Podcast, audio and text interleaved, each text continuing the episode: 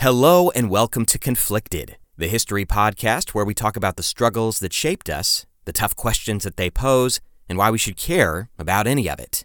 Conflicted is a member of the Evergreen Podcast Network. And as always, I'm your host, Zach Cornwell.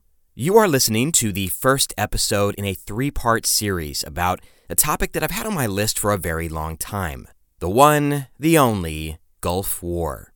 Except it's not really the one and only Gulf War. In fact, as long as there have been people living near the Persian Gulf, there have been armies fighting over it. Since men figured out how to sharpen a few sticks and stand side by side in neat little rows, there have been battles fought over that very old, very fertile, very strategically located region that we call Mesopotamia. But our Gulf War, the one we're going to be talking about for the next few episodes, took place way back in the distant, misty days of 1991 back when cars had tape decks, phones had cords, and Dwayne Johnson had hair. On the surface, it's a pretty simple story. In August of 1990, Saddam Hussein, the infamous dictator of Iraq, invaded the tiny country of Kuwait. The United States quickly assembled a coalition to kick him out. And in less than a year, Saddam's powerful army had been transformed into white flags and pink mist. Cue the victory music, roll credits. But underneath that deceptively simple morality play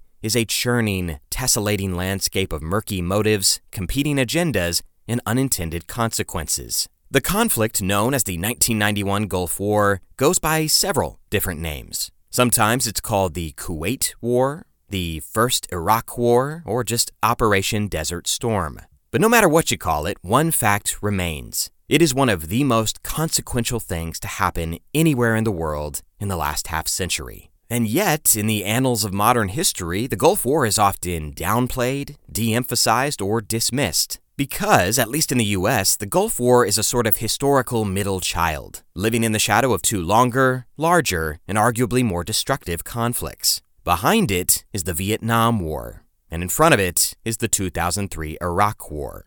As a result, the Gulf War is treated as a kind of pit stop on the timeline, a prelude to more important things. But it still lives in our cultural subconscious as a series of highly iconic images burning oil wells, fuzzy CNN footage, not to mention some very quotable presidential sound bites. This will not stand, you know? This aggression will not stand, man. But for the most part, the Gulf War is always a part of something else's story, rarely examined on its own merits. But that is exactly what we're going to do today. And honestly, the reason that I find this conflict so fascinating, and the reason I think you will too, is because it is an intersection point of several seemingly unrelated historical threads. Little strands of influence and money and nationalism and sheer coincidence that all get tangled up together for a few months in the Kuwaiti desert.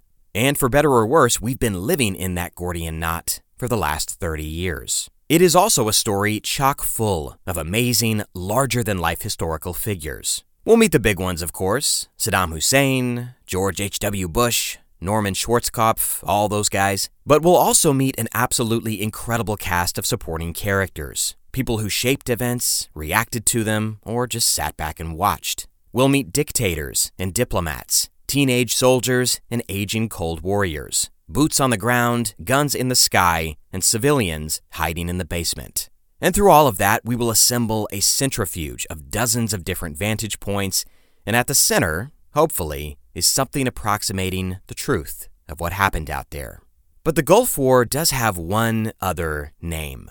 Sometimes it's called the Video Game War, for reasons that we will see later. But that description works on a couple levels because even now, our popular understanding of it has been flattened into this 2D caricature. Good versus evil, heroes versus villains, cops and robbers in the desert. Simple and clear cut, easy to understand and easy to forget. But hopefully, over the next few episodes, we can bring that story into three dimensions. So, with that quick introduction out of the way, I think it's time to get started. Welcome to the Gulf War 1991, Part 1 Lines in the Sand.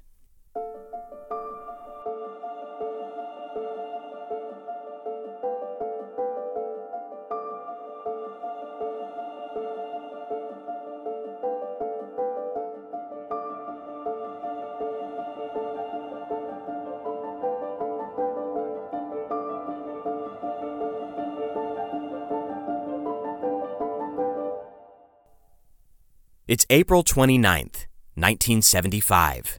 We're in Saigon, the capital of South Vietnam. For the last 20 years, this city has been the seat of American power and influence in Southeast Asia, a red, white, and blue bulwark guarding against the steady creep of communism. But today, it is ground zero for one of the greatest embarrassments in the history of the United States. The Vietnam War, a conflict that has been raging in some form for decades, is lost. It is over. Outside the U.S. Embassy in Saigon, 10,000 South Vietnamese men, women, and children are pressing against the gates, begging for help. They are scared, they are desperate, and they all want one thing to get out.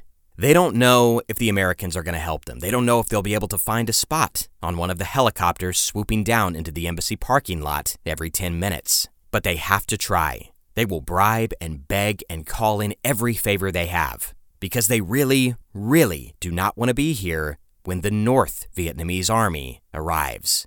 Many of these people in the crowd have collaborated with the Americans for years as clerks, cooks, and tailors, advisors, and attaches. In rosier times, getting a gig with Uncle Sam was a guaranteed meal ticket, but now it's little more than a death warrant. South Vietnamese Army officers are burning their identification cards, their documents, paycheck stubs, anything that connects them to the American government and its puppet regime. Anything that could be used to brand them as enemies of a new communist Vietnam. As one lieutenant in the South Vietnamese Army remembered, quote, It was chaos in Saigon at that time. Everybody was looking for a way out.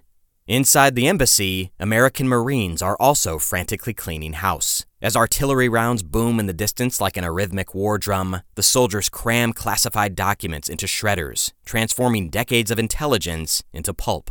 They've even been ordered to burn the $1 million in cash that the embassy keeps on site for contractor payments. In a process that takes eight hours, Lincolns and Grants and Benjamins shrivel into wisps of worthless black ash. On the American Armed Service Radio, an eerily unseasonal song provides the soundtrack to this rising panic. Bing Crosby's White Christmas croons over the airwaves, serving as the prearranged signal for all American personnel that the evacuation of Saigon has begun. Get out while you can. For many of the 5,000 Americans still in Saigon, it was a surreal ending to a surreal war. As a journalist named Peter Arnett wrote that very same evening from his hotel room, quote, Ten years ago, I watched the first U.S. Marines arrive to help Vietnam. They were greeted on the beaches by pretty Vietnamese girls in white silken robes who draped flower garlands about their necks. A decade has passed, and on Tuesday, I watched the U.S. Marines shepherding Americans out of South Vietnam. They were the same clean cut looking young men of a decade ago, but the Vietnamese were different. Those who didn't have a place for them on the last helicopters, and there were thousands left behind, hooted, booed, and scuffled with the Marines trying to secure the landing zones. Some Vietnamese threw themselves over the walls and wire fences only to be thrown back by Marines. Bloodshed was avoided, seemingly only by good luck and bad aim on the part of some angry Vietnamese who shot at a few departing buses and helicopters. By 7:58 a.m. the next morning, the evacuation is over. When the last Americans were airlifted out, Washington pulled the plug. No more helicopters, no more rescues, no more free rides. The South Vietnamese left behind were on their own. As one American military man lamented, quote, I felt absolutely awful. It was just so serious and deep a betrayal. End quote. And when the last helicopter ramp slammed shut, a sad, shameful chapter in American history closed with it. That afternoon, North Vietnamese tanks rumbled through the streets of Saigon cementing control over the city following an unconditional surrender by the South Vietnamese government. That's it, Peter Arnett told a colleague. It's over. And halfway across the world, a relatively unknown American diplomat named George Herbert Walker Bush absorbed the news with a nauseous mix of shock and anger. For the first time in its 200 year existence, America had lost a major war. Bush remembered a Canadian diplomat turning to him and saying, quote, The American people must understand that as soon as America doesn't stand for something in the world, there's going to be a tremendous erosion of freedom. Those words would be ringing in George Bush's ears for the next 20 years. Next time America faced a challenge on the world stage, he believed, whoever was at the helm would need to take a stand. The fall of Saigon was the last death rattle of a quagmire that had cost 2 million Vietnamese lives, $120 billion, and the dignity of three administrations. The American public had been lied to, the Vietnamese population had been brutalized, and any sense of trust people had in the U.S. government had evaporated like yesterday's tear gas. All that blood and all that treasure, and all we'd gotten for it was 58,000 dead names scratched into a wall of black granite in Washington, D.C. With the loss of Saigon and the fruitless war that had preceded it, the United States had been brutally spanked on the world stage. You could practically hear the laughter ringing from the Kremlin. But alas, in a global Cold War, superpowers do not have the luxury of licking their wounds. The show must go on. Southeast Asia was a dead scene, but in other corners of the world, the United States scanned the horizon for exciting new partnerships, promising talent, fresh meat. And it wasn't long before the U.S. found just such an opportunity, an opportunity that presented itself in the form of an up and coming young politician from the troubled nation of Iraq. He was a tall, strapping guy with a pearly smile, dark eyes, and a very impressive mustache. His name was Saddam Hussein.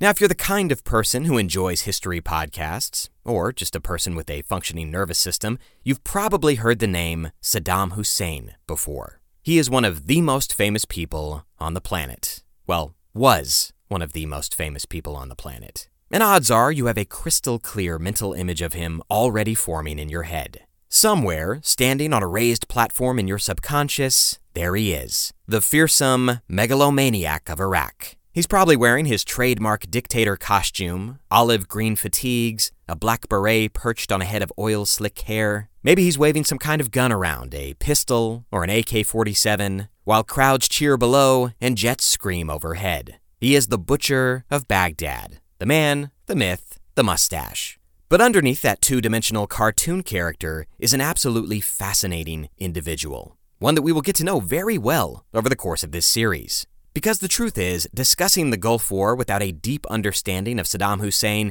is a little bit like baking a cake without sugar. You could do it, it just won't turn out very well. And in a story full of weird and wonderful characters, Saddam is the Shakespearean centerpiece of it all, the doomed protagonist of this entire fiasco. So, who is he? Who is Saddam Hussein? Over the past four decades or so, there have been enough biographies, books, articles, and op eds written about Saddam to fill a large aircraft hangar. But if you had to boil it down to a single idea, if you had to condense all the anecdotes and analysis, the memes and the mythology into one key takeaway, the most important thing to understand about the man is this Saddam Hussein is a survivor.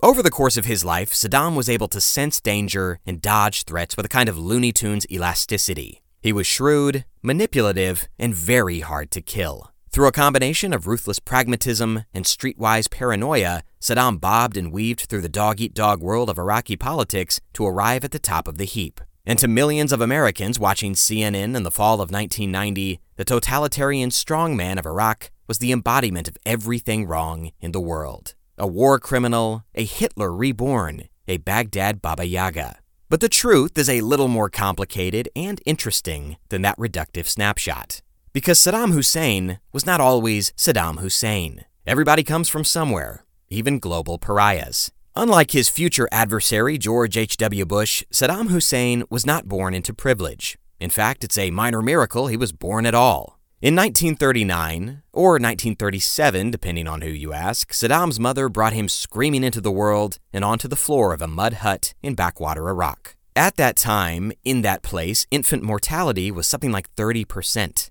and many children died young from disease, neglect, or just bad luck. But Saddam did not. He survived.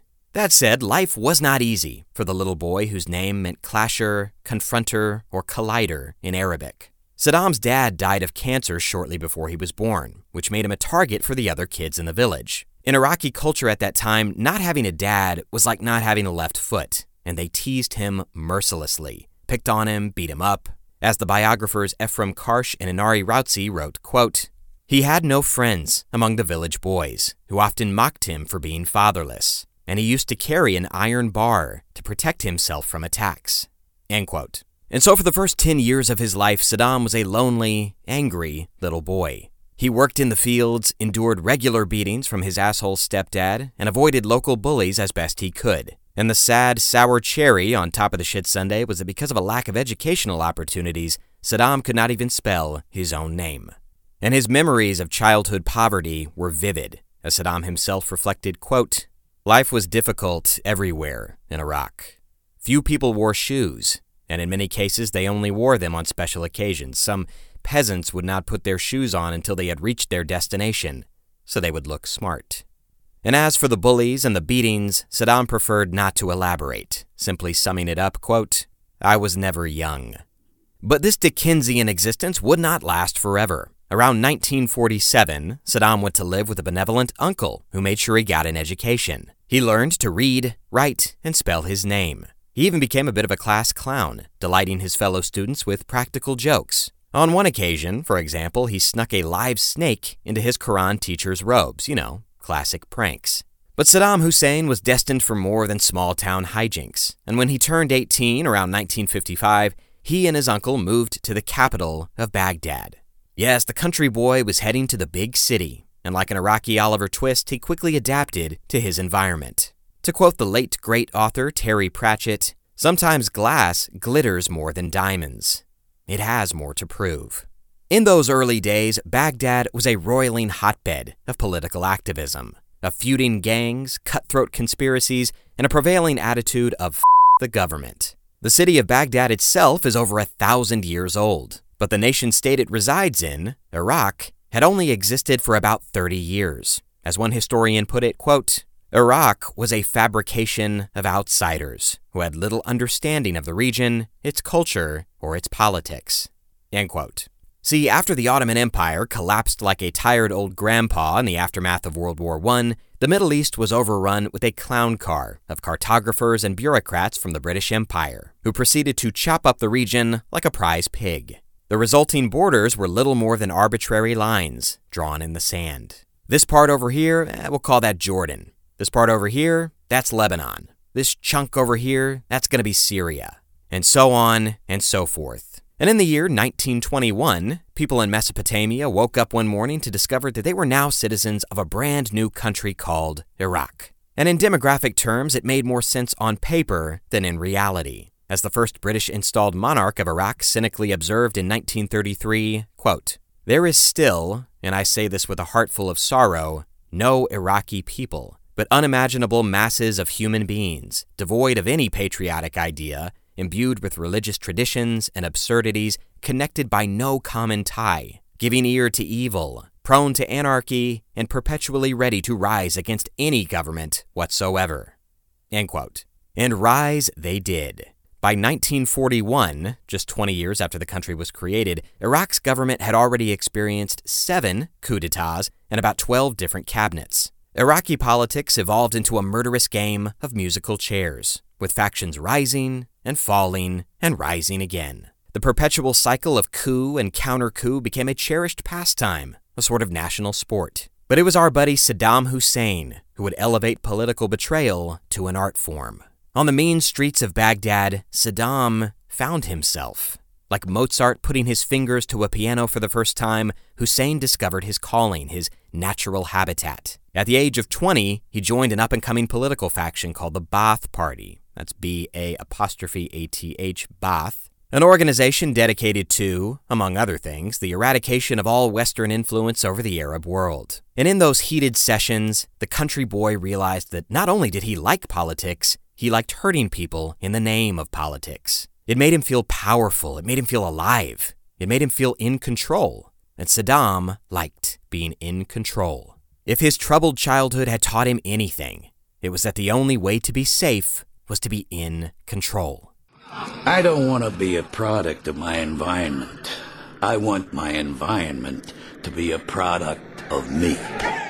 So when he wasn't in school, at party functions, or selling cigarettes on street corners, Saddam built his rep as a brawler, a bruiser, and a hitman. A pitiless enforcer of the party line with a gangster's intuition and a lupine sense of creativity. As the writer Saeed K. Aburish describes, quote, Saddam now became a student leader of anti government demonstrations. A sign of worse things to come, he relied on alley boys and criminal elements and talked them into joining the student protesters. He set up roving gangs of thugs who specialized in beating up their opponents, including shopkeepers who refused to shut their businesses in protest at government policy. The only way to survive in a cruel world, Saddam believed, was to be crueler than everyone else. Now, the next several years could probably be expanded into several full length episodes, but we cannot hang around the back alleys of Baghdad forever. We gotta keep this thing moving. Suffice to say, over the next couple of decades, Saddam Hussein went through several seasons worth of character development. He participated in a botched assassination attempt on the Prime Minister of Iraq, barely escaping the country with a bullet in his leg. He spent years in exile, enrolled in law school, dropped out, got married, and had some kids. Then he came back to Iraq, got busted, and did a two year stretch in prison. Then he pulled a Shawshank and escaped from prison, participated in yet another coup, this one successful, and eventually found himself riding the coattails of a mentor into the halls of power. But the bottom line was he survived. When so many others found themselves on the wrong end of a gun, Saddam Hussein kept his head above the waves, kept air in his lungs, and eventually came out on top. Like a seabird riding thermals, he climbed higher and higher and higher in Iraqi politics. And by 1969, he was the second most powerful person in the country. The friendless, fatherless kid from a backwater hamlet had traded peasant rags for pinstripe suits. As Karsh and Rautsi describe his rise to power, quote, he had effectively purged all potential contenders for the leadership, tightened his grip over the military, and maintained the security apparatus as his personal preserve. His imprint was on every major domestic and foreign policy decision.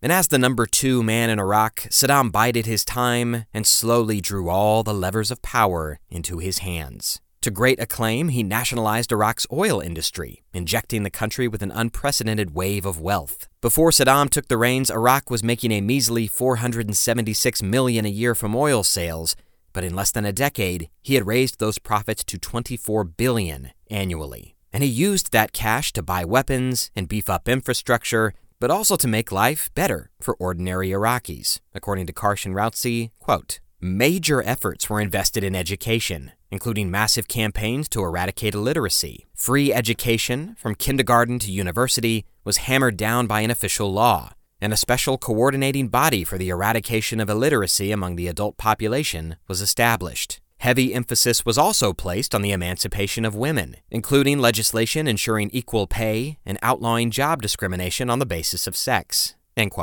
By 1979, Saddam had eclipsed everyone else in the Ba'ath Party. After years of patient plotting, he was ready to take the big job. And that summer, he made it official. The president of Iraq, Saddam's former mentor, was quietly shuffled out of power for quote unquote health reasons and shortly after, it was announced on the radio that there was a new president of Iraq, and his name was Saddam Hussein.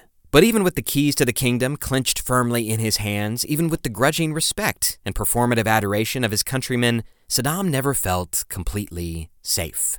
Even in those early days, Hussein's decision making was driven by an almost pathological paranoia. He laid awake at night, always worrying about being ousted, clipped, or replaced. And so, in July of 1979, he took one final, extraordinary step to purge all dissent and rid himself of enemies, real or imagined. To put it bluntly, Saddam Hussein had done a lot of ruthless shit in his life. But what he did in the summer of 79 was his claim to fame, his masterpiece, his stairway to heaven. And it took place in a crowded conference room in Baghdad, in front of a live audience. On July 22, 1979, Saddam calls a meeting of all the top leadership in the Ba'ath Party, all the most important people in the government, the brass, the senior cadres, hundreds of people. But none of them are told what this meeting is about. They're not sure what to expect or why they're there. They just file in, take their seats, and look to the front, like kids in a school assembly waiting for the principal to speak. And while they wait, some of them start scanning the room, and they notice something kind of weird. There are cameras, television cameras, positioned strategically around the conference hall, and they realize this meeting is being recorded. Something is about to happen. Eventually, Saddam Hussein takes the stage, wearing a crisp suit and puffing on a fat Havana cigar. After a few preliminary announcements, a little bit of housekeeping, Saddam becomes deadly serious. Then he drops the bombshell. He reveals that he has uncovered a conspiracy to overthrow him, a fifth column of traitors at the highest levels in the Iraqi government. And what he says next sucks the oxygen out of the assembly. The conspirators, he says, are all in this room. Before anyone can absorb what's happening, a prisoner is hauled on stage to give a forced confession. The man, a former Secretary General of the Command Council, has been tortured, threatened, and coached. He was speaking, but Saddam was doing the talking. And the shaking confessor goes on to list, name by name, each and every one of the so called conspirators, more than 60 people in all. Ice cold panic starts to take hold of the assembly. They raise their voices in applause, trying to outperform each other with professions of loyalty. They wipe crocodile tears from their eyes, lamenting this horrible plot, screaming out their undying devotion to Saddam Hussein. Long live Saddam, they say. And here is a snippet of that actual audio.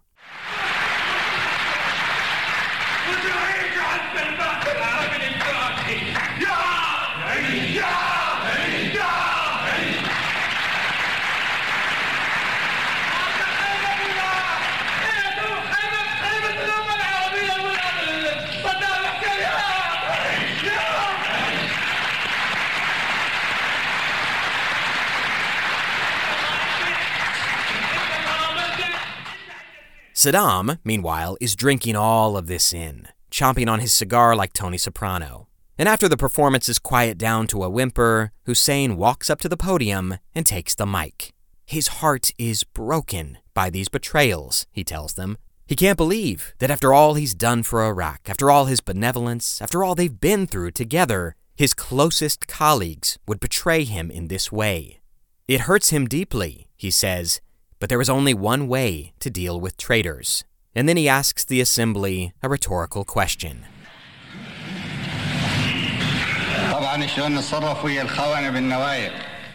And how shall we treat these betrayers? You know the answer.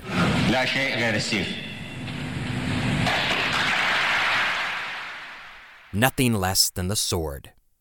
Saddam lets that sink in, takes a long drag on his cigar, and says,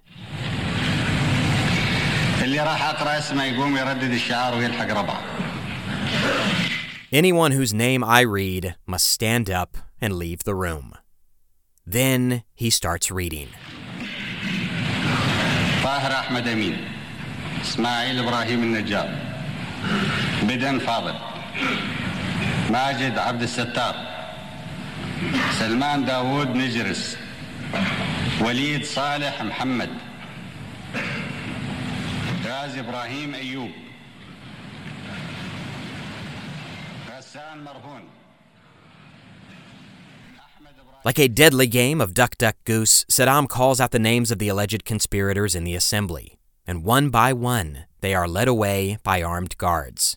Within a matter of minutes, the room is filled with empty chairs and terrified survivors. Many of the accused men were surprised to hear their names called, which made sense because the truth was there was no plot. There was no fifth column. It was all a fabrication, an excuse cooked up by Saddam to conveniently eradicate anyone who he deemed a threat. Anyone who'd stood up to him or challenged him so much as questioned the color of his tie. After a series of show trials, 21 of the condemned men were taken to the basement and shot. It was a page straight out of Joseph Stalin's playbook, but Hussein put his own cruel twist on the proceedings.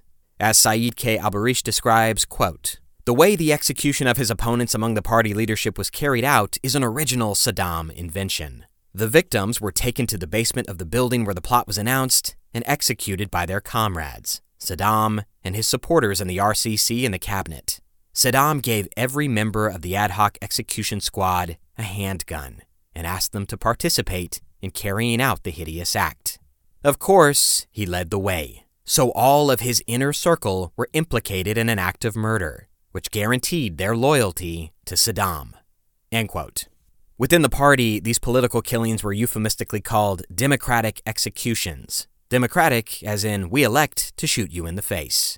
In the weeks to come, hundreds of other party members would follow those 21 men into the grave. It was, Karsh and Rautsi described, quote, the most brutal, far reaching purge in his entire career. Yet still, there were visible cracks in Saddam's tough guy veneer as a cold, calculating dictator. Saddam had actually been close with several of the executed men. These were guys that he'd worked with for years. He knew their wives, their kids, their families, and in his most private moments, the decision clearly weighed on his conscience. According to a Lebanese journalist, detailed here in a biography of Saddam by Said K. Aburish, quote, the new president locked himself up in his bedroom and would not come out for two days. When he finally emerged, his eyes were so bloodshot and swollen that he could hardly open them, and he had difficulty speaking.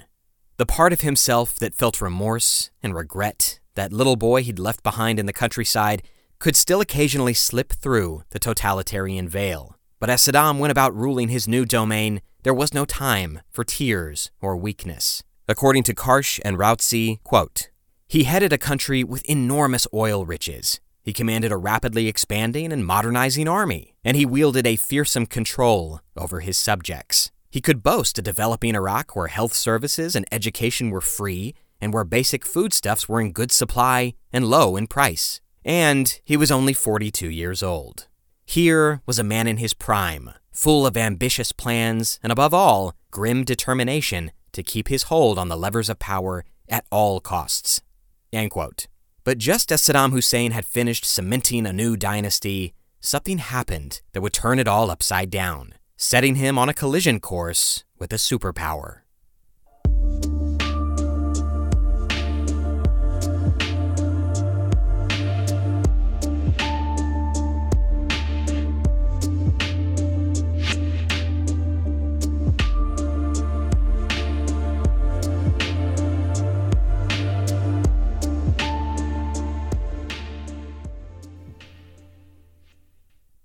Hello, my name is Peter Zablocki, and I'm a historian, author, and college professor. I'm thrilled to invite you to check out Evergreen Network's History Shorts podcast.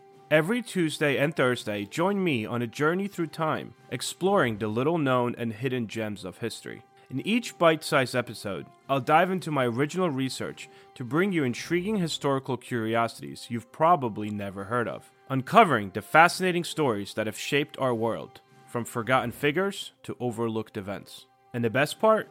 I've condensed all this historical goodness into manageable chunks, perfect for your on the go lifestyle. Whether you're commuting to work or squeezing in a quick break, History Shorts fits into the little time you probably think you don't have.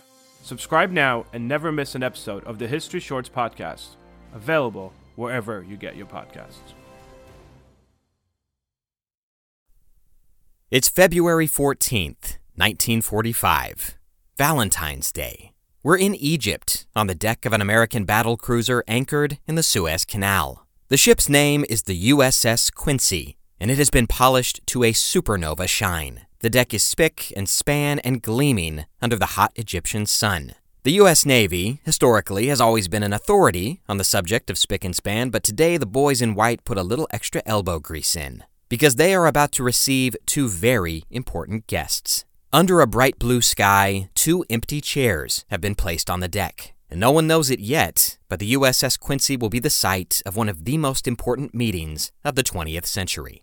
Eventually, a wheelchair is pushed out onto the deck. President Franklin Delano Roosevelt has arrived. In the closing months of a world war, the second in his lifetime, the President of the United States has traveled 13,482 miles to be here today. Across the world, war was raging. From the coral reefs of the Pacific to the snow dappled forests of Germany, American war machines crawled and soared and chugged into battle in service of the Allied cause. Tanks and planes and aircraft carriers, trucks and trains and submarines. And all of these machines, all of these tools that win wars, required two key ingredients men to use them and oil to fuel them. Of the first commodity, Roosevelt had no shortage. There were over 12 million American men and women in uniform in 1945. It was the second ingredient, oil, that had brought FDR all the way to a secret meeting in Egypt. The Allied war machine would use 7 billion barrels of petroleum in 1945, and the democracies of the West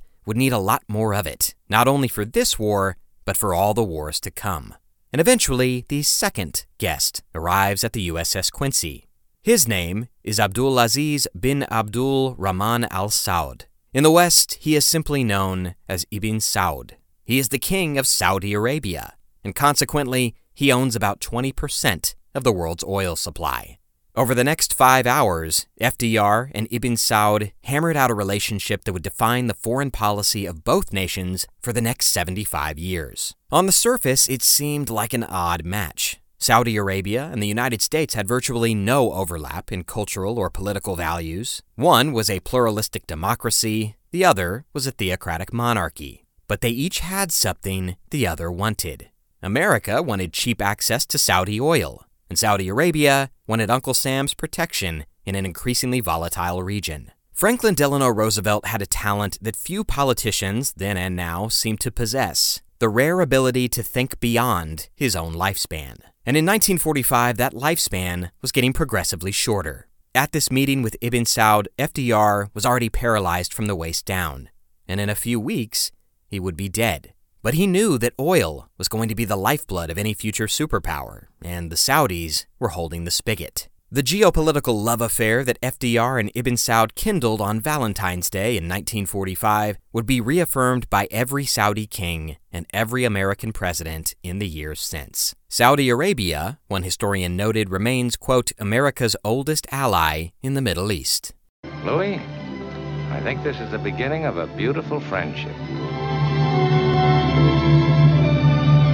And so, for the next three decades, America kept a watchful eye on the Middle East, with a particular focus on the Persian Gulf, that, quote, imperial petrol station, as one historian described it. The region could never be described as calm, but it was contained. Like an attentive gardener tending to a fragile plant, the United States government trimmed and snipped and pulled weeds when necessary. A coup here, an arms deal there, all the cloak and dagger theatrics that the CIA and other sinister acronyms excel at. There was, of course, the occasional crisis, the odd war from time to time. The Soviets meddled and the Israelis blustered, but for the most part, the Persian Gulf remained aligned with American interest. As long as the oil continued to flow, as long as the Saudis stayed fat and happy and rich, well, that was all that really mattered. But then, in 1979, the very same year Saddam Hussein seized power in Iraq, something happened that flipped the chessboard upside down. The special report that we planned to bring you tonight was about domestic politics, the battle among the Democrats. But we think the crisis in Iran is more urgent right now than the campaign here at home. Some 60 Americans, including our fellow citizen whom you just saw bound and blindfolded, are now beginning their sixth day of captivity inside the U.S. Embassy in Tehran. It's Friday morning there now. But throughout this night in Washington, officials will continue their search for some way to negotiate the hostages' freedom. That search was not successful today. The nation of Iran, one of America's closest allies in the Gulf, experienced a full on storm the gates, burn the flags revolution. Two years earlier, President Jimmy Carter had lauded Iran as a quote, island of tranquility in one of the more troubled areas of the world. But now it was the wellspring of a fundamentalist Islamic regime that wanted to burn down America's carefully tended garden. Less than five years after American helicopters had evacuated half of Saigon, yet another U.S. embassy had fallen. But this time, all the Americans did not get out. Islamic revolutionaries stormed the embassy and took 52 hostages. Back in the States, TV dinners went cold as Americans watched hooded captives paraded like trophies in Tehran. The disaster in Vietnam had been a black eye, but at least they'd seen it coming. What happened in Iran was a humiliating sucker punch for Washington. Initially, there were hopes that the revolutionaries could be bargained with, but it soon became clear that the new Iranian regime wanted to do more than just redecorate the U.S. Embassy. The clerics in Iran looked out on the modern Middle East and saw a sea of corruption, awash with Western money, foreign entanglements, and post colonial decadence. Only the purifying flame of religion could burn the corruption out. And the territorial aspirations of the Iranian government, articulated by its new leader, Ayatollah Khomeini, were clear. Quote, We will export our revolution throughout the world until the calls, There is no God but God, and Muhammad is the messenger of God, are echoed all over the world. End quote.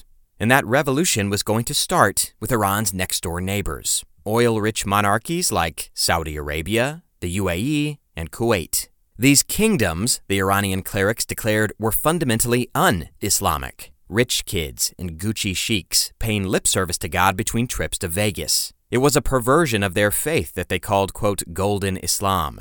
As the Ayatollah himself thundered, quote, Islam proclaims monarchy and hereditary succession wrong and invalid. Islam is fundamentally opposed to the whole notion of monarchy. End quote. All of a sudden, phones were lighting up in Washington with some very nervous calls from the Gulf.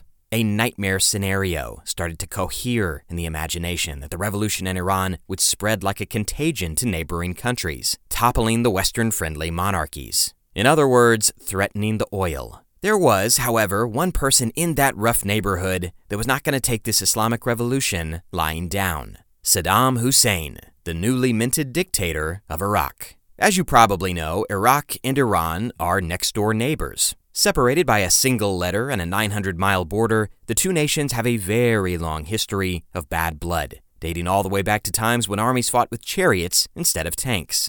American country singers may not know or care about the difference between Iraq and Iran, but the discrepancies between the two nations were very clear in 1979. Saddam wanted to lead the Arab world, and the mullahs in Tehran wanted to burn it down and rebuild from scratch. Unstoppable force meet immovable object. And in the Ayatollah's view, Saddam Hussein had no place in this new Islamic world order. He was just as bad, if not worse, than the Gucci sheiks in Kuwait and Saudi Arabia.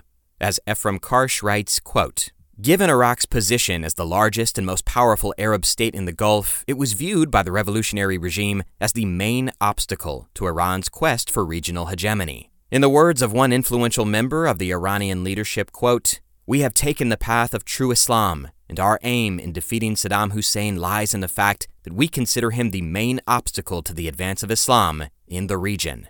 End quote. Having recently seized the presidency in a blood soaked purge, Saddam Hussein was not about to bow his head and supplicate to a handful of upjumped clerics in Tehran. He had spent years maneuvering, murdering, planning, surviving. He'd killed friends to be where he was. And now, when he'd finally settled into the big chair, when he'd finally gained control, when he'd finally become safe, the Iranian regime wanted to take it all away. So, long story short, the two nations went to war. Saddam, unsurprisingly, struck the first blow. On September 23, 1980, Iraq launched a massive offensive into Iran.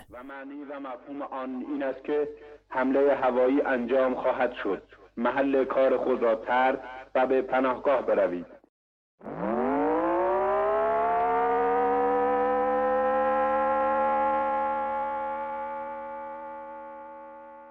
At a time when American teenagers were dancing to Thriller and hoarding quarters for Pac Man, Iraqi and Iranian teenagers were shooting, hacking, and bombing each other in one of the nastiest conflicts to ever stain a textbook. Saddam had initially envisioned a fast moving lightning war that would be over before the Ayatollah could even put on his slippers. What he got instead, according to historian Said K. Aburish, was, quote, the longest organized war of the 20th century. Saddam never did have a mind for military strategy. As a much younger and mustacheless man, he had failed the entrance exams to the Baghdad Military Academy. And over time, that chip on his shoulder became a lead weight. When he finally did have an opportunity to move troops around on a map, he became an absolute control freak, turning the war effort into a micromanagerial hellscape. In short, Saddam had an iron fisted monopoly on terrible decision making. But the Iraqi army did have something that Iran did not rich and powerful benefactors. The Gulf oil states, places like Saudi Arabia, Kuwait, and the United Arab Emirates, loaned Iraq billions and billions and billions of dollars in an effort to kneecap the revolutionary ambitions of the Ayatollah. For the oil sheiks, Saddam was the attack dog that would keep the mullahs safely outside the fence, a long term investment to preserve their power and private jets. Meanwhile, 6,000 miles away in Washington, D.C., the newly ascendant Reagan administration was also eager to thwart revolutionary Iran by any means necessary. As bearers of the torch that had been lit by FDR so many years ago, Reagan and co. were not about to let a fundamentalist regime in Tehran endanger the global gas pump. And if that meant holding their noses and backing Saddam, the guy who'd ventilated his rivals in a basement a year earlier, well, that's just realpolitik. It was a classic case of the enemy of my enemy is my friend. Saddam Hussein had no love for the United States, of course. His conspiratorial mind found CIA plots in his morning coffee, but if the Western devils were willing to help him fight the zealots in Iran, then so be it. As Karsh and Rautsi wrote, quote, If Saddam's political survival was at stake, anything necessary to guarantee his well-being was permissible. End quote. The Soviet Union, a longtime sponsor of Iraq, naturally protested this new partnership with the Americans, but Saddam basically laughed in their face. He didn't care about Cold War tribalism or team jerseys or who paid the bills. If the combat boot fits, wear it. As he told an incredulous Soviet foreign minister, quote, I do not care where my weapons come from. What counts is that these weapons will serve my purposes. And they most definitely did. The United States was willing to give generously, and Saddam received hungrily. As one historian put it, quote, how the Americans aided Iraq during this period ranged from the provision of credit guarantees, the sharing of sensitive intelligence information detrimental to Iran, the secret handover of U.S. dual use equipment adaptable to military functions, and the forward movement to Iraq of weapons systems provided to allies in the region, including Egypt, Jordan, Kuwait, and Saudi Arabia. There were further symbolic actions taken by the Americans that might have lent comfort to Saddam in difficult times. In February 1982, for example, the Reagan administration removed Iraq from the list of countries accused of supporting terrorism, a list upon which Iran sat very high. Now, the U.S. didn't want Saddam to lose the war against the Ayatollah, but they didn't exactly want him to win either. The ideal outcome was that both nations just crippled each other in an inconclusive war, preserving relative stability in the Gulf. This viewpoint was perhaps best articulated by Henry Kissinger, who once mumbled something to the effect of, quote, It's a pity both sides can't lose. Let them fight. Well, Kissinger's words turned out to be oddly prophetic, because in a way, both sides did lose. After eight years of gas attacks, trench warfare, and futile offensives that would make a World War I general blush, the Iran Iraq War ended in a stalemate. According to one historian, quote, on July 18, 1988, Khomeini, the Ayatollah, accepted the UN Security Council's Resolution 598 to end the war. The borders of Iran and Iraq were largely unchanged, but their economies were shattered. An estimated 360,000 Iraqi and Iranian citizens had been killed and 700,000 more injured in a war that cost over 600 billion. But according to Saddam Hussein, he was victorious. Saddam was never one to let a national disaster get in the way of a good victory parade. 3% of the Iraqi population was dead, and the Ayatollah's regime was still intact in Tehran, but the streets of Baghdad were thrumming with some serious Times Square 1945 energy. As Karsh and Rautsi write, quote, the most extravagant demonstration of the alleged Iraqi victory was the imposing Arc de Triomphe, which appeared in central Baghdad in the immediate wake of the war. It consists of two pairs of giant crossed swords, held by huge bronze fists embedded in concrete. Not surprisingly, the sense of power and grandiosity embodied by the monument has been inextricably linked to Hussein. The fists holding the sabers were actually modeled on those of the Iraqi president. End quote. But underneath the pomp and propaganda, Saddam Hussein was facing an unprecedented level of political danger. The most pressing issue was the financial hangover from the war. The country was essentially bankrupt. As Karsh and Rautsi put it, quote, Iraq had emerged from the war a crippled nation. The Iraqi economy was wrecked. Economic estimates put the cost of reconstruction at 230 billion. Even if one adopted the most optimistic and highly unrealistic assumption that every dollar of oil revenues would be directed to the reconstruction effort, it would require nearly two decades to repair the total damage. As things stood a year after the termination of hostilities, Iraq's oil revenues of 13 billion did not even suffice to cover ongoing expenditures. And not only were the bank accounts dry, but Saddam had racked up debts all over the globe. According to Said K. Aburish, quote, the financial losses were staggering. Iraqi reserves had disappeared. 35 billion was owed to the West, 11 billion to the USSR, and in addition to outright cash grants and gifts of oil produced in the neutral zone, more than 40 billion to Kuwait and Saudi Arabia. Throughout the 1980s, Saddam had been swiping his credit card at every embassy in town. Paying that money back, that was a problem for future Saddam. Well, by 1989, the future had finally arrived, and all those creditors were coming to collect. The oil states of Saudi Arabia and Kuwait especially wanted their money back. But with Iraq's economy in tatters, Saddam had no way to pay them. Like a drunken online shopper waking up to an inbox full of Amazon receipts, the dictator was starting to sweat. The financial consequences of the Iran Iraq War were undeniably dire, but the social impact was even more concerning. In the war against Tehran, Iraq had mobilized over a million men.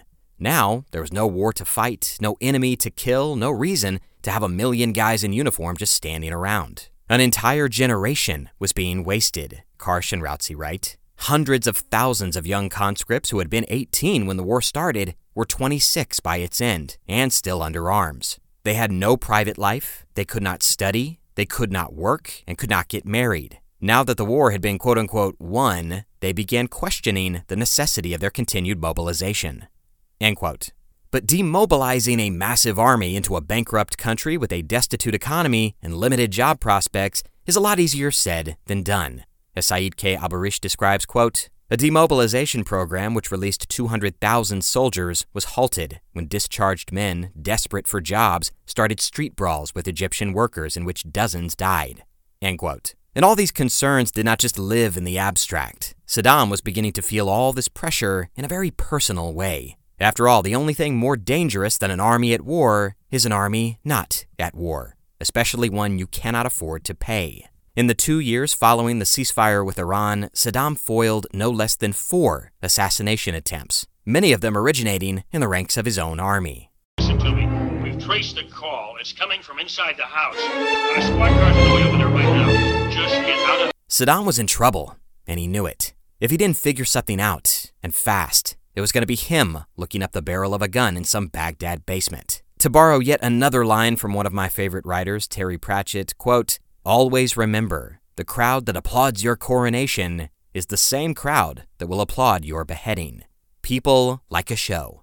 With the creditors calling and assassination plots sprouting like mushrooms, the old survival instincts reawakened in Saddam Hussein. Saddam had always viewed life through the cracked prism of gangster morality, and from that vantage point, the geopolitical arena wasn't all that dissimilar from the streets he'd cut his teeth on back in the day. Strength and violence were the only thing people seemed to really respect, the only language they seemed to understand. And so in the spring of 1990, Saddam realized he was going to have to lean on some people. If he was going to get out of this jam alive, he was going to have to threaten, cajole, and intimidate the nations who were standing in the way of Iraq's return to prosperity. And at the very top of that unlucky list was Iraq's obstinate little neighbor to the south, the very tiny, very wealthy, very well connected emirate of Kuwait.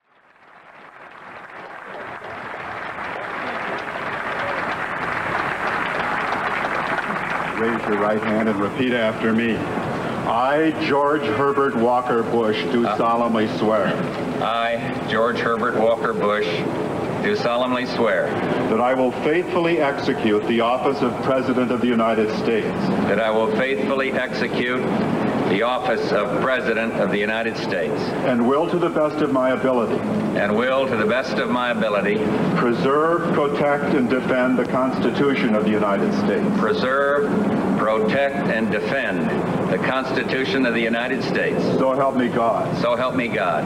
Congratulations.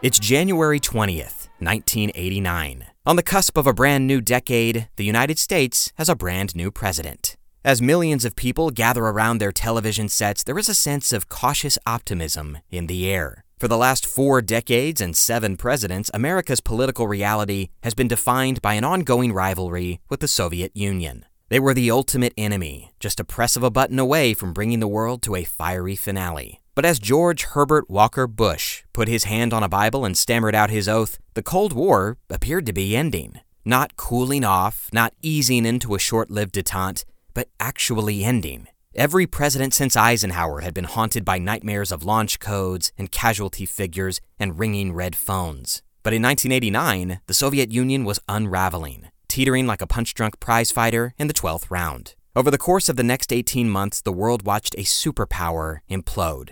The Red Army was chased out of Afghanistan. The Berlin Wall was cracked apart by sledgehammers. Pundits like Francis Fukuyama were writing articles with titles like The End of History, portending the ultimate and final triumph of liberal democracy. By late 1991, the Communist Party would be literally outlawed in Russia. The United States was the last superpower standing.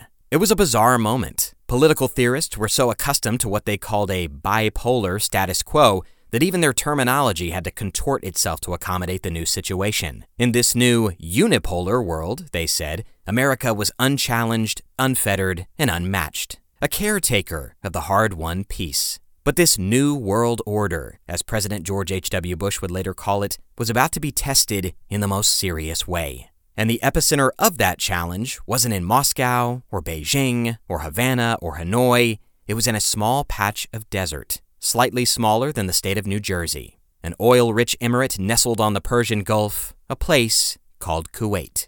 I think it might be helpful at this point to step back and draw ourselves a mental map. Mental maps are, of course, no substitute for actual maps, but it'll have to do. So close your eyes, unless you're driving, and picture the Arabian Peninsula in your head. And if you need help getting there, it's that massive chunk of desert to the east of Egypt that punches down into the Indian Ocean.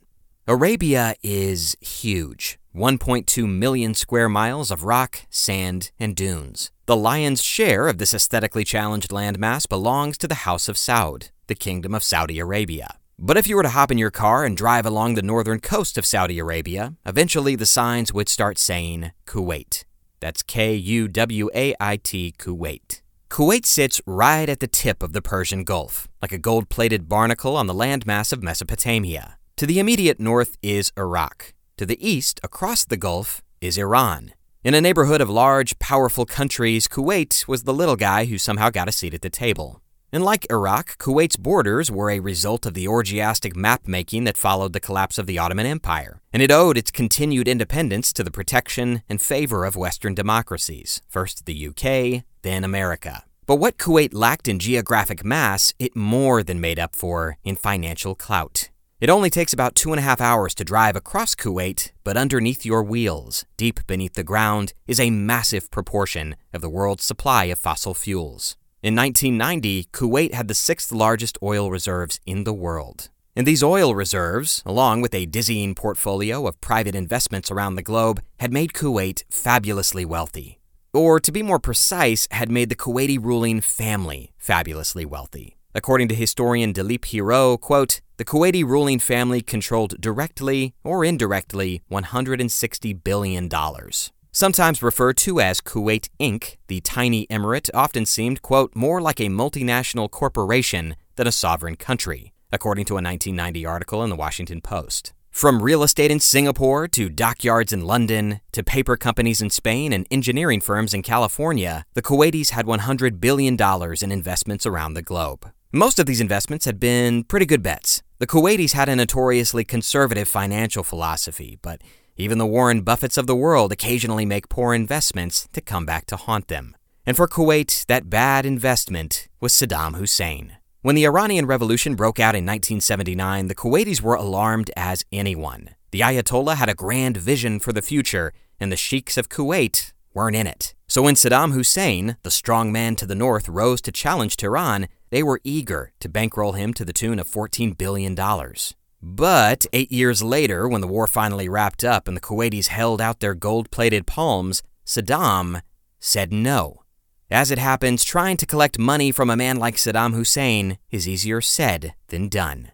Back in Baghdad, Saddam was facing national bankruptcy, biannual assassination attempts, and a population that was starting to catch on to his bluster. He was simply not in a position to pay the money back. But he also wasn't entirely convinced that he should have to pay the money back. As the British academic Lawrence Freedman articulated Saddam's argument, quote, the war had not been Iraq's private business, he told them, but rather a defense of the eastern flank of the Arab world against fundamentalist Islam. While the Gulf states were not asked to pay with rivers of blood for the protection of their own security, since Iraq did that on their behalf, they could not expect to take a free ride on Iraq's heroic struggle. End quote.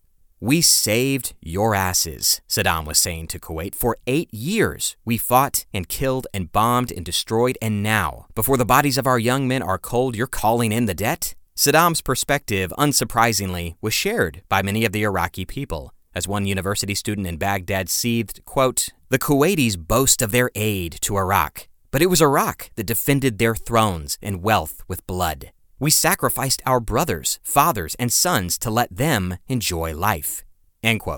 At first glance, the Kuwaitis did not have a way to pressure Saddam or punish him for his refusal to pay his debts. They didn't have an army, and they didn't have an arsenal, at least not one that could hold a candle to Iraq's million man war machine. But Kuwait and its fellow Gulf states did have one weapon to put the squeeze on Iraq's dictator. Something more powerful than any tank or shell or scud or mine. The oil industry, write Karsh Rautsi, accounted for 95% of Iraq's income. Oil revenues were the slender black thread tethering Iraq to financial liquidity. So, the sheiks decided to cut the thread. As historian Dilip Hiro describes, quote, in response to Iraq's refusal to repay loans, Kuwait and the UAE flooded the market in the spring of 1990, reducing the price of oil from $18 a barrel to $11 a barrel. Saddam did not take this well. Even a $1 reduction in the price of oil was a body blow to Iraq's economy. As Hussein himself explained, quote, for every single dollar drop in the price of a barrel of oil, our loss amounts to $1 billion a year. End quote. And Saddam's anger was more or less legitimate. By flooding the market, Kuwait was flagrantly exceeding the production quotas that the region's oil rich nations had all agreed to. As members of OPEC, the Organization of Petroleum Exporting Countries, they had certain limits on how much oil they could produce and export as a means of price control. Iraq, of course, regularly cheated on its quotas too, but that was beside the point. To flood the market now, when Iraq so desperately needed to recover from the war with Iran, that was nothing short of betrayal. The Iraqis were dangling over a financial cliff, and in Saddam's view, Kuwait was stomping on their fingers. There were, of course, other reasons behind Kuwait's overproduction that didn't involve Saddam Hussein or Iraq. Cheaper oil helped lubricate connections with the West and grease the wheels of diplomacy, but in Saddam's estimation of events, Kuwait and the UAE and the Saudis and all the rest were deliberately trying to destroy him. At a summit in May of 1990, the Iraqi dictator equated it with an act of war and all but begged the Kuwaitis to stop the overproduction. Quote, War is fought with soldiers, and much harm is done by explosions, killing, and coup attempts. But it is also done by economic means. Therefore, we would ask our brothers who do not mean to wage war on Iraq, this is in fact a kind of war against Iraq. Were it possible, we would have endured. But I believe that all our brothers are fully aware of our situation. We have reached a point where we can no longer withstand pressure. The Kuwaitis were unmoved. They did not respond to his appeal. And in Hussein's spacious Baghdad palace, the walls were beginning to close in. Saddam, one historian wrote, felt like he was being choked. And it's at this point in the story where a switch appears to flip in the dictator's mind. His rhetoric sheds its conciliatory tone and becomes increasingly hostile. From this point on, Saddam's speeches about Kuwait could strip paint from a tank. The Kuwaitis, Saddam sneered, had, quote, stabbed Iraq in the back with a poisoned dagger. And the temperature only continued to rise from there. Saddam starts dusting off old territorial disputes with Kuwait, dating back to the sepia toned days of the Ottoman Empire. He accuses Kuwait of literally stealing petroleum from Iraq's oil fields through the use of a technique called slant drilling.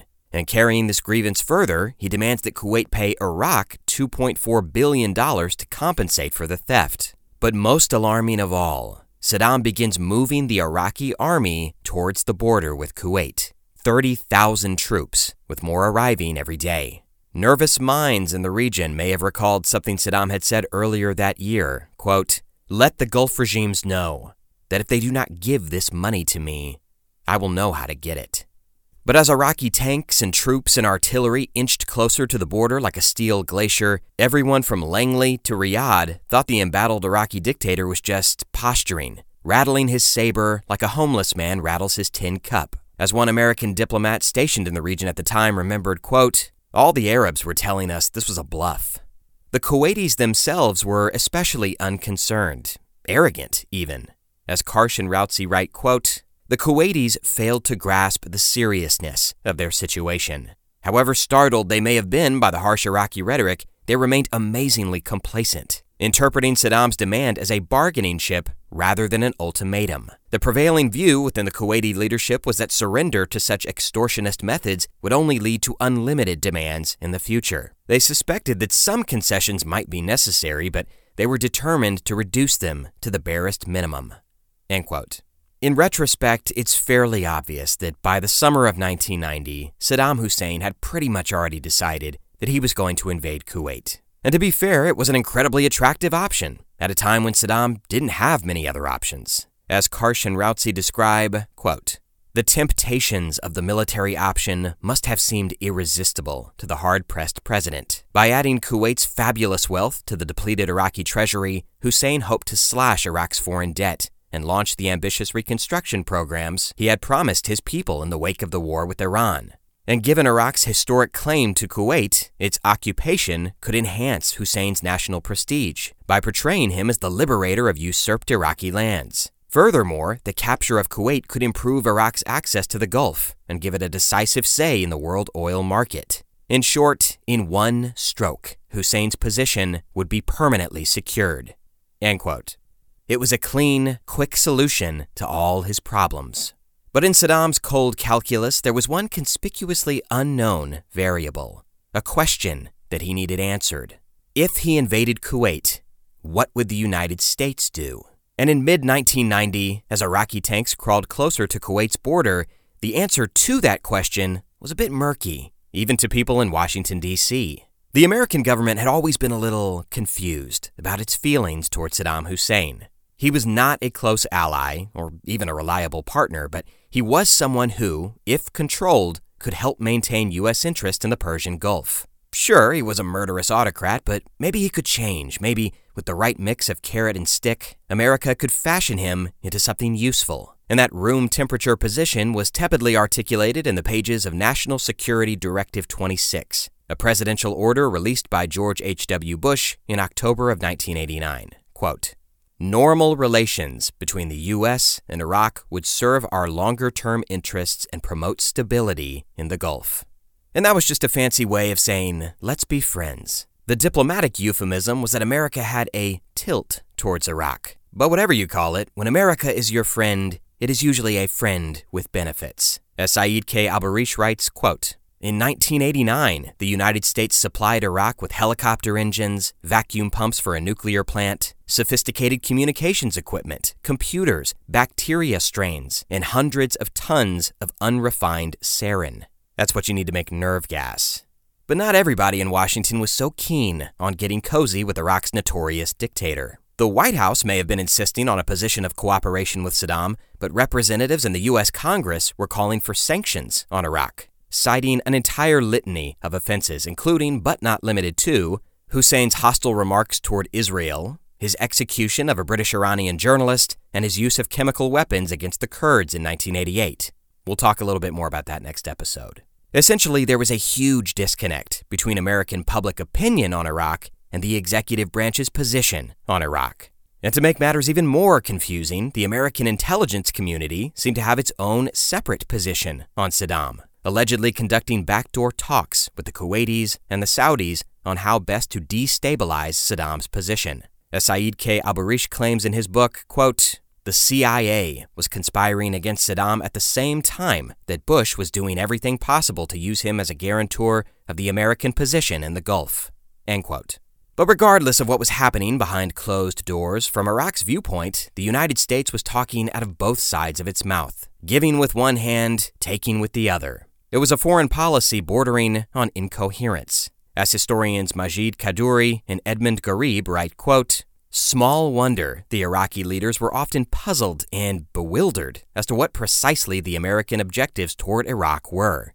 So before he did anything drastic to Kuwait, before he pulled the trigger, Saddam wanted to clear all of this confusion up. He wanted to know exactly what America's position was. He had a strong hunch, however, that the American government, schizophrenic and compartmentalized as it was, would not come rushing to the defense of the Kuwaitis. Any potential rebuke would come in the form of a stern press conference, not a tomahawk missile. Saddam, of course, was no expert on the West or the messy dynamics of democracy, but he was a student of history. He knew that images of helicopters over Saigon were still branded into the corneas of many Americans. The United States just didn't have the stomach for a real war anymore. No one wanted another Vietnam.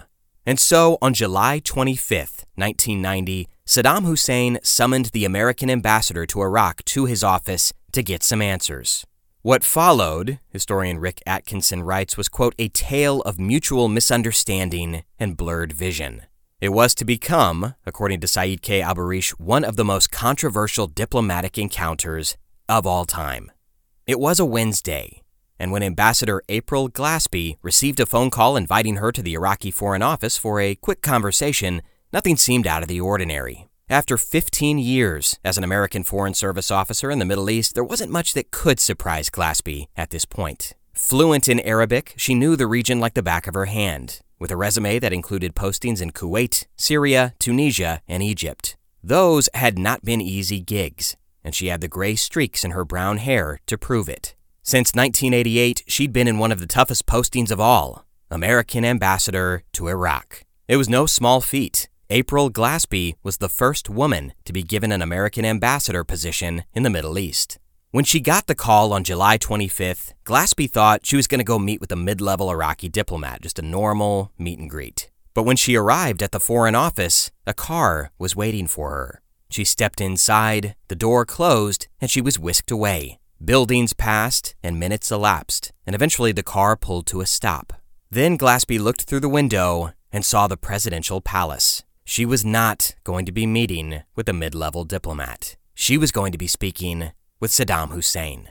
Glaspie had never met the Iraqi president before, and as she sat across from him in a meeting room, it must have been a surreal sight. Saddam was wearing his classic costume, the olive fatigues, golden epaulets, and all the ostentatious razzle dazzle. The 48 year old April Glaspie, by contrast, had her grain brown hair pulled back in a long ponytail. Visually, they were an odd pair. She looked like an art teacher, he looked like a Party City villain. Then they got down to business. After a few minutes of empty pleasantries, the conversation quickly turned serious. Saddam detailed the economic peril Iraq was facing, a quote, disaster, he called it. It was all Kuwait's fault, he said. They were putting him in a very difficult position.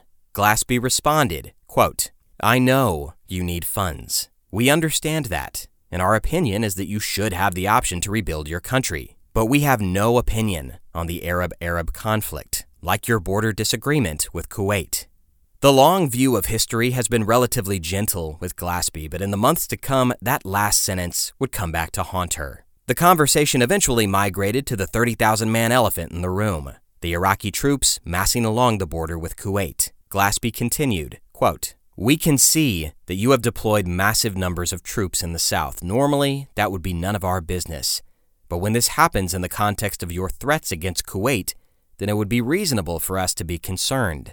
For this reason, I have received an instruction to ask you, in the spirit of friendship, not confrontation, what are your intentions? Saddam responded evasively quote, It is natural for you, as a superpower, to be concerned. We want to find a just solution, but at the same time, we want the others to know that our patience is running out.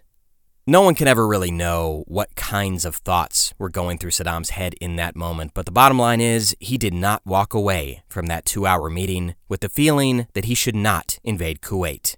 April Glaspie insisted that the U.S. would defend its vital interests in the region. Saddam assured Glaspie that he would pursue peaceful and diplomatic solutions to his differences with Kuwait. But in reality, he had already made his decision. As Karsh and Rautsi describe, quote, if there remained any doubts in his mind after the meeting concerning U.S. neutrality, they were probably dispelled three days later by a personal message from President Bush, which, apart from describing the quote, use of force or the threat of using force as quote, unacceptable, expressed his keen interest in improving relations with Baghdad. Apparently confident of American neutrality, Hussein proceeded to the last stage of his plan. One week later, on the morning of August 1st, 1990, President George H.W. Bush was in bed reading a newspaper. Nothing but, quote, doom and gloom, he confided to his diary later that morning. It was a relatively uneventful day, filled with meetings, a brief escape to the driving range, and a doctor's appointment. At about 8:20 p.m. Eastern Time, Bush's national security advisor burst into the room. "Mr. President," he said, "it looks very bad. Iraq may be about to invade Kuwait." Over the next several hours, the situation began to come into focus. At dawn, Kuwait City had woken up to the sounds of war. As military historian Jim Corrigan writes, quote, Helicopters descended on the city like locusts, their beating blades announcing the invasion. They landed near government buildings and other key facilities, and from each chopper sprang Iraqi special forces. On the beaches, where pastel hotel lights bathed the sand, boatloads of commandos came ashore. The Iraqi army, the fourth largest military force in the world, had invaded Kuwait. In the coming months, many angry eyes would turn on the ill fated ambassador April Glaspie. Her statement to Saddam that the U.S. had, quote, no opinion on Iraq's disagreements with Kuwait would be characterized as a green light to a warmongering dictator. Pundits and partisans called her feckless, accommodationist, and an appeaser. Some even went so far as to question the wisdom of placing a woman at such a prominent post in the Middle East, a region not exactly renowned for its gender equality. But at the end of the day, Glaspie had merely parroted the established position of the Bush administration. After all the double talk and double dealing, it fell on her shoulders to articulate America's disjointed stance on Saddam's ambitions. And that message carried all the weight and power that a bundle of bureaucratic euphemisms typically does. Even Saddam's foreign minister admitted, years later, that, quote, she didn't say anything extraordinary beyond what any professional diplomat would say without previous instructions from his government. But of all the takes on the controversial Glaspie Saddam meeting, I think Said K. Aburish puts it best. Quote, Glaspie's statement did not give Saddam a green light to invade Kuwait. It just confirmed that the light was already green. To wrap up this episode, I want to close things with some of Glaspie's testimony to Congress in 1991. Next episode, the real war will begin and we'll see what happens when a superpower gets its groove back. This has been Conflicted. I'll see you next time. So, if there's something that we could have done, I admit I haven't thought of it, and I've given it a great deal of thought. Our best chance was to tell him, draw a line in the sand. We did. And he walked right over it into defeat for himself and his country. Do you feel you told him as forcefully as possible that we would use every bit of our influence and force to prevent him from moving against any other nation in the Gulf? I certainly can't uh, say, Congressman Gilman, that I said we would use everything in our arsenal, so to speak. I wouldn't do that. I used precisely the words that I gave to you. I am absolutely confident that he understood what I was saying. And those instructions were to you that we would defend our vital interests in the Gulf. Is that? We would support the sovereignty and integrity of the Gulf countries. We would uh, maintain uh, freedom of navigation in the Gulf, the movement of oil through the Gulf. Uh, it's, it's an inclusive list.